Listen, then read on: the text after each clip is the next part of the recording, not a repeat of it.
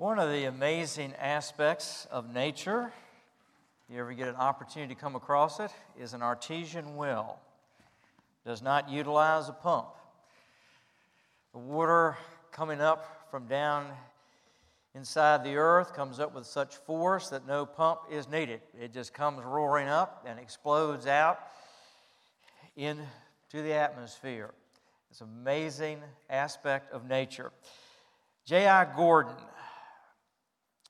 tells the story of being out walking across a field to a house one day.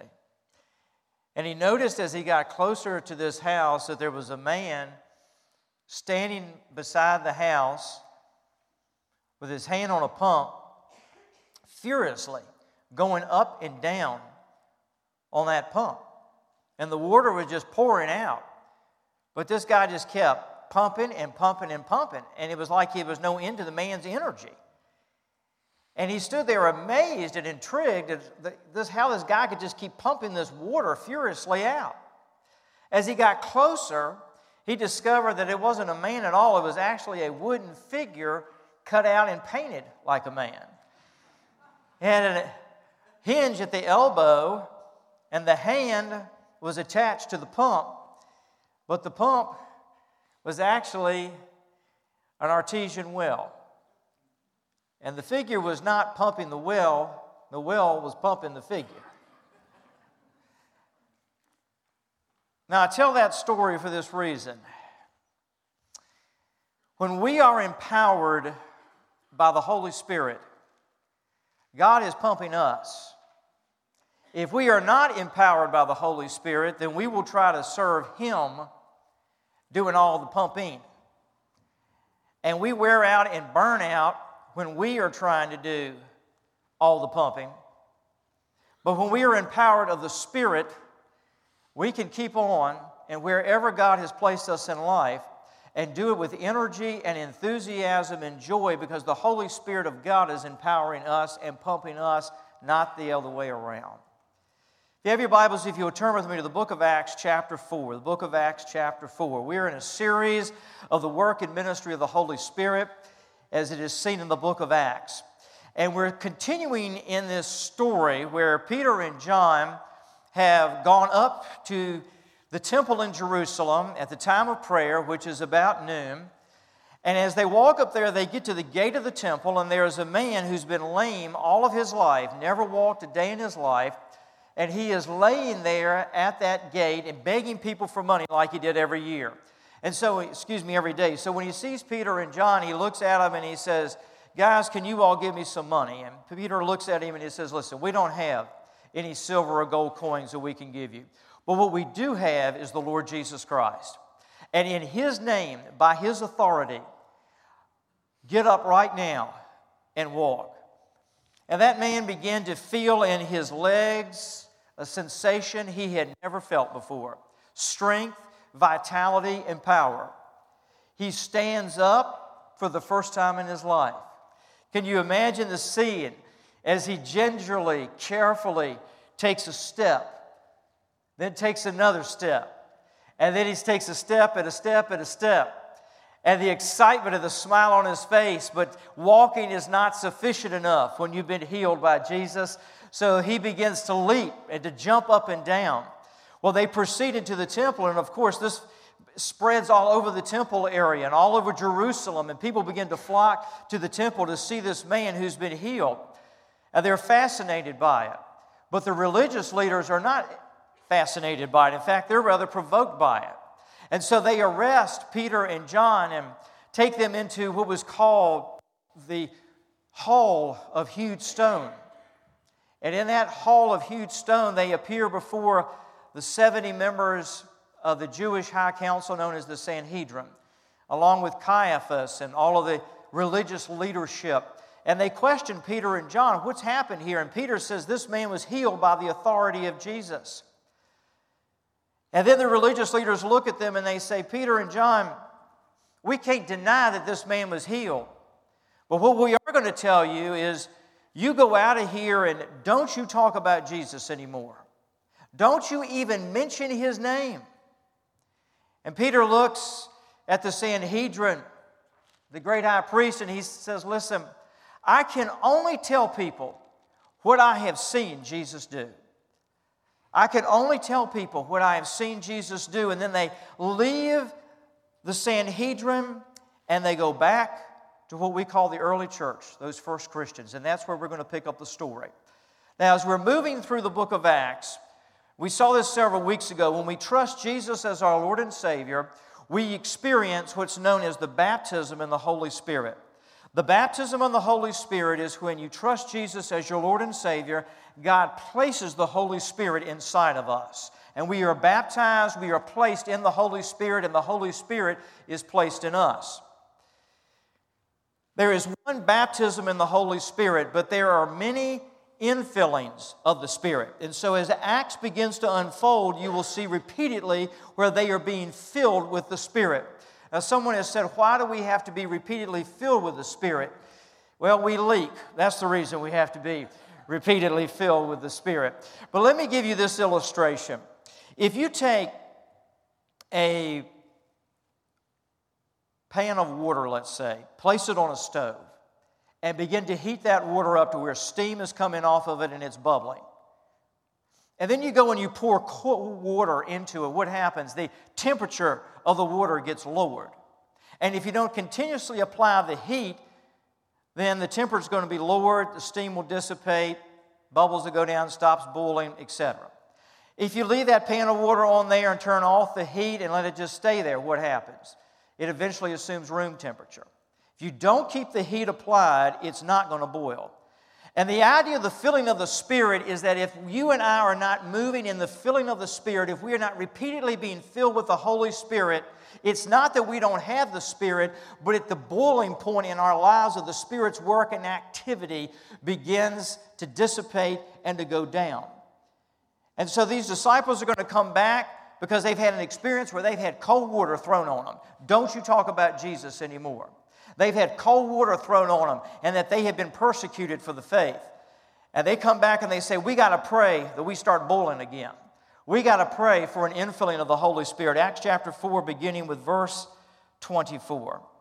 And when they heard it, that is the church, they lifted their voices together to God and said, Sovereign Lord, who made the heaven and the earth and the sea and everything in them who through the mouth of our father David, your servant, said by the Holy Spirit, Why did the Gentiles rage and the peoples plot in vain? The kings of the earth set themselves, and the rulers were gathered together against the Lord and against his anointed.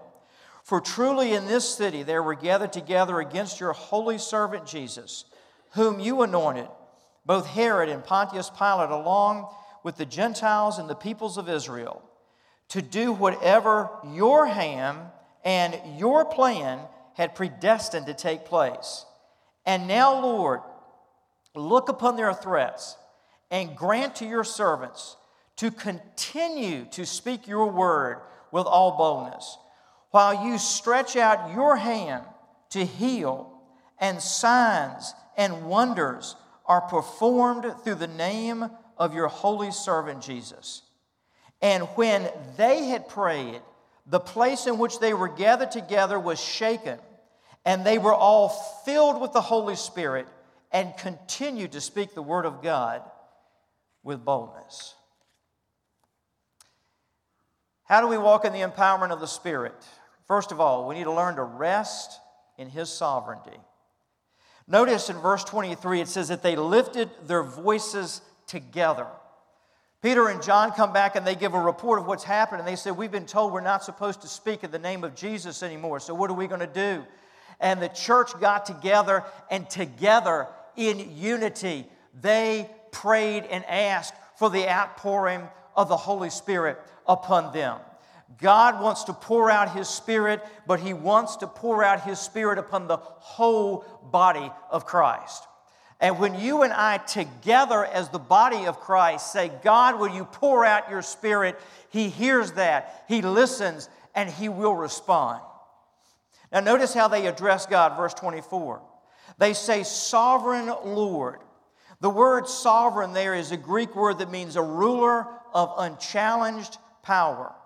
It was also used in that day of slave owners over their servants or slaves. And what they're saying here is essentially this Lord, you are just that. You are our Lord. We are your servants. You have unchallenged power. You rule. We recognize that. Notice how they tag God's rule to Him as creator. He goes on and he lists in verse 24 all the ways that God has created. You made the heaven and the earth and the sea and everything in them. He's saying you made it. Then he says you spoke, Lord. And then you decided or you predestined, Lord, what was going to happen. What they're basically saying here is we recognize right now that, Lord, the one we're calling upon for empowerment is the Lord who, first of all, He's our sovereign. He rules us. Secondly, the one we're calling upon is the one who created everything that we see. So even these folks who are opposed to us were created by you. Everything around us was created by you. In other words, our focus, Lord, is on your majesty, your power, and your greatness. We're looking beyond the Sanhedrin. We're looking to the Lord God Almighty who is in control of all things. He is the sovereign one. Folks, if we want to know the empowerment of the Holy Spirit, we got to stop focusing on our problems. We got to stop focusing on problem people. We got to stop listening to all of that, and we got to start listening to Him and focusing on Him. Verses 25 and 26, he says, Listen, nothing has happened that hasn't happened, Lord, because you allowed it to happen. They thought they took Jesus and were in control and crucified him. But you predestined all of that to happen. It happened because you desired for it to happen, Lord. Even when it looked like everything was all out of control, in reality, Lord, you were in control. You see, one of the greatest deceptions that Satan wants to pull over on us is that God is not in control. And if we live in terms of the first 24 hours of every day or the next 24 seconds, we're going to think that somebody else or something else is in control. He says, Lord, you're in control. And the one who's in control is the one that we're looking to, Lord, to empower us with the Holy Spirit. So rest in His sovereignty. Next, relish His greatness. Look at they say in verse 29 Lord, look upon us and grant the outpouring of your Spirit. They're basically saying, Lord, do it and do it now. Lord, see their threats. God, we're in a jam. Our back is up against the wall. If you serve Jesus and you do what he tells you to do, sooner or later, you're going to have some stuff threatened at you. Sooner or later, somebody's coming at you, or some group of people are coming at you and threatening to pull the rug out from underneath of you. And the temptation when that happens is to pull back. That's not what they did. They said, Lord, you hear the threats. Lord, we need you to show up, and we need you to show up now to do what? Verse 29 to continue to speak your word. Notice what they request. They do not request deliverance from the problem, they pray for boldness to continue to serve the Lord and speak for Jesus. See, so many times when we ask for God to work, what we ask for is God, get me out of the problem. Lord, alleviate the pain that I'm in. God, I, I need to escape from the suffering. Lord, would you take off the pressure? And the reason so often we're not in the ministry and in the power and in the flow of the Holy Spirit is we're constantly asking God, get me out of this, pull out the pressure, Get me out of the suffering, Lord. And God is saying, Listen, I'm not going to deliver you from the problem. I'm not going to take out the suffering. But what I do want to do is empower you in the midst of the suffering. And if you'll hang with it and stay with me and stay open, let me empower you in what you are in the middle of right now. They weren't trying to run out of Jerusalem. They said, We want power to go straight back to where we were and continue to talk about Jesus because the issue is not our comfort and it is not our escape. It is that Jesus be honored and glorified. Notice how they identify themselves in verse 29 Lord, we are your servants. The Greek word there is a Greek word that means bond servant or slave. Lord, I'm your servant asking for boldness. Folks, we're never going to know the empowerment of the Holy Spirit until we say to Him, God, I am your servant. I belong to you. And I am totally at your disposal to be used of you anywhere, anytime, any way that you choose to use me. You see the difference in that kind of prayer? than when we pray this prayer of, Lord, show up and make it easy. Lord, I want to tell you what I want you to do in this situation. Lord, this is what I like. This is what I want. Lord, make the circumstances like I want them to be. If we want to know empowerment, we will only know His empowerment as a servant of His. When my identity foremost is that I am His servant. But let me tell you something. When you realize deep in your heart that you're His servant and you yield yourself as His servant, those folks left that prayer meeting and they knew they did not belong to the Sanhedrin, they belonged to Jesus.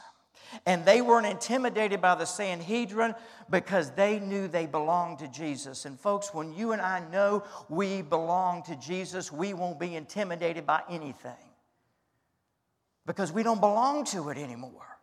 We belong to Him. Now, Peter had struggled with this issue of boldness. He got his boldness unbridled when he was in the Garden of Gethsemane. High priest's servant walks up. Peter pulls out his sword and lops off his ear. So he was bold. It was just misplaced boldness. But later that night, he's warming his hands by the fire, and this servant girl walks up and looks at him, and Jesus is under trial. And Peter got a pretty good idea where this trial is headed. Headed to a Roman cross, and the girl looks at Peter and says, Peter, Aren't you a follower of Jesus? And he says, No, I'm not a follower of him. I, you, you got that Galilean accent. I, I like to think that he had one of them southern Palestine draws. But he says, You got that Galilean accent. Well, Peter knew he was getting in hot water then, and he says, I don't know what you're talking about, but I'm going to use some curse words to prove to you that I'm not a follower of Jesus. Peter didn't want to make that mistake again. He said, God, would you empower me with your boldness? So this time I don't deny you. This time I don't walk away from you. This time I stand up for you. Lord, would you empower me? Now, notice verse 30. Lord, empower us so we can speak your word with boldness while you stretch out your hand, and the idea of hand is the authority of God, while you stretch out your hand to heal, and signs and wonders are performed through the name of your holy servant Jesus. Now, I want to read verse 30 again. While you stretch out your hand to heal, and signs and wonders are performed through the name of your holy servant Jesus. Now, I want us to catch what Peter is saying there. Lord, I'm asking you for boldness to preach your word, to speak your word, to share your word, to go right back to the temple, right back, if I have to, to the Sanhedrin, and to talk about you. But God, as I go, and God, as I speak, I'm asking you to heal. And I'm asking you to manifest your presence with signs and wonders. So that it is not just speaking, it is speaking accompanied by signs and wonders. So when people hear the message, they see the power of God in display accompanying the message.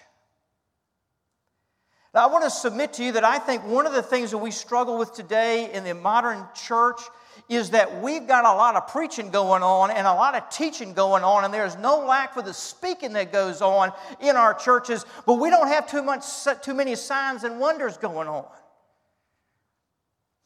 Somehow or another, down through the centuries, we managed to separate signs and wonders from the preaching and teaching of God's Word. So you preach and teach all you want, but we don't really look to, for God to perform signs and wonders. We don't expect God to perform signs and wonders. And let me tell you what's created it has created this crazy mentality we've gotten into that we come to church and we listen to services and we say amen and we get up and we go out the door and we don't expect God to do one thing. We don't really even expect him to do much in the service. We just go through the form, but how many times we come to church and we really expect the power of God to show up in the building and change somebody? When was the last time we expected to walk out of this building and walk into a community and watch the power of God show up? Now, let me share something with you. This week I studied this passage. I studied the Greek language of which it was originally written. There's nothing in here that says that the signs and wonders stopped at the first century. We're the ones who decided it stopped. God's not the ones who decided that it stopped.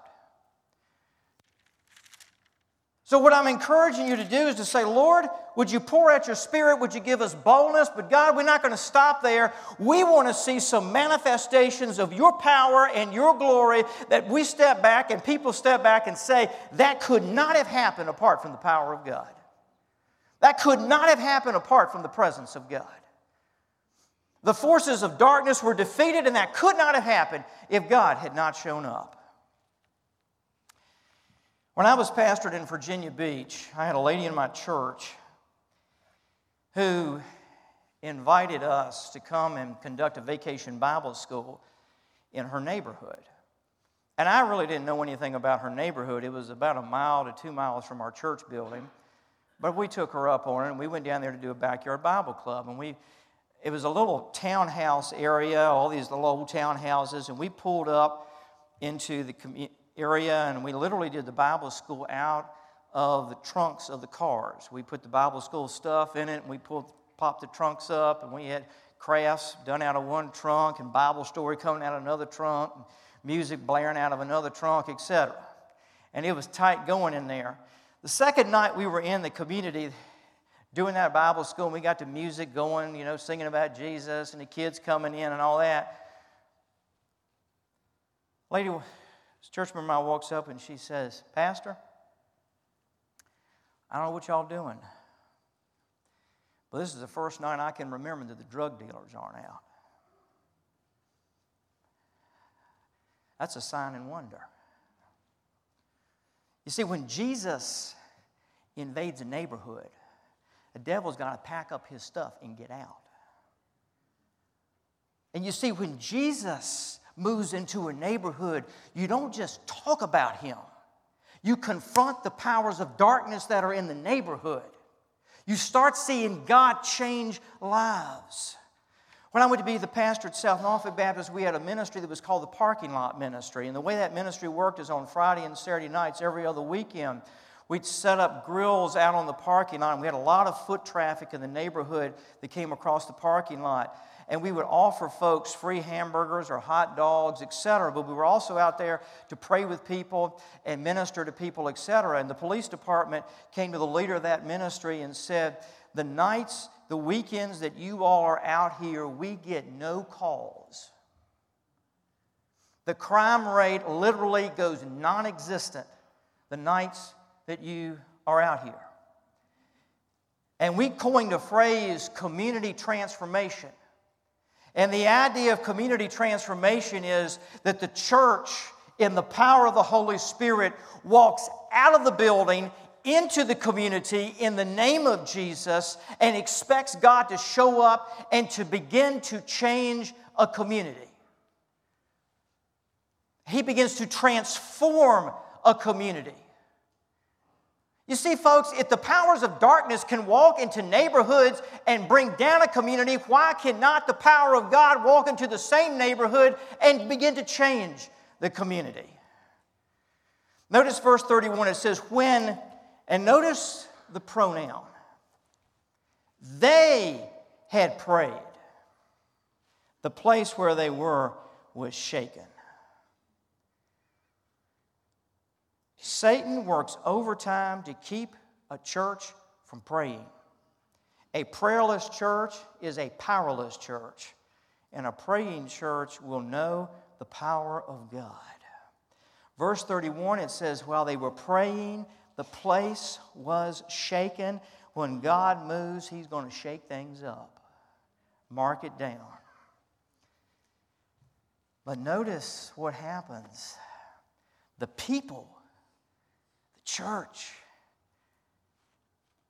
prayed. They begged. They asked God to move among them. And it says the place was shaken by the Holy Spirit because the people together asked God for that.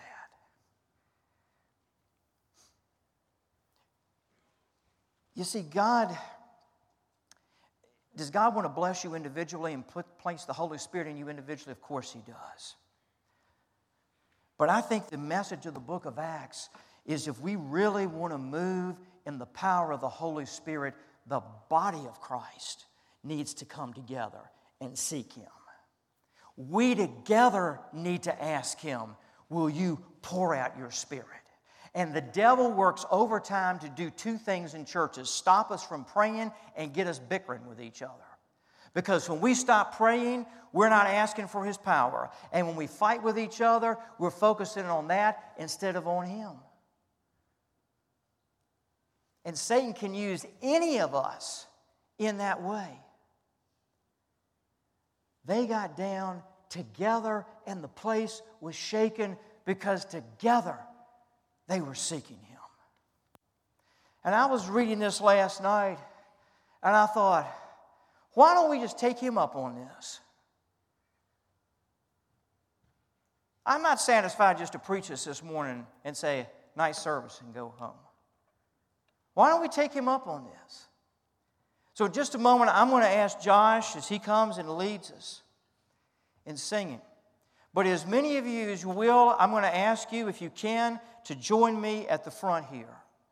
And together, we're going to ask God to pour out His Spirit in Rocky Mount Baptist Church, to shake us to His glory any way He wants to. And then at His timing, to take us out the doors of this church into whatever community He directs us into to share Jesus in boldness for His glory. But, folks, I'm not willing to read this and look at this and say, oh, that was nice 2,000 years ago. I want it. I'm hungry for it. I'm thirsty for it, and I'm just not going to be satisfied with anything less than an outpouring of the Holy Spirit of God among us. So, Josh, come and lead us. And if you want to come, come join me. We're just going to get on our faces before God right now and ask Him to pour out His Spirit in our church and among us.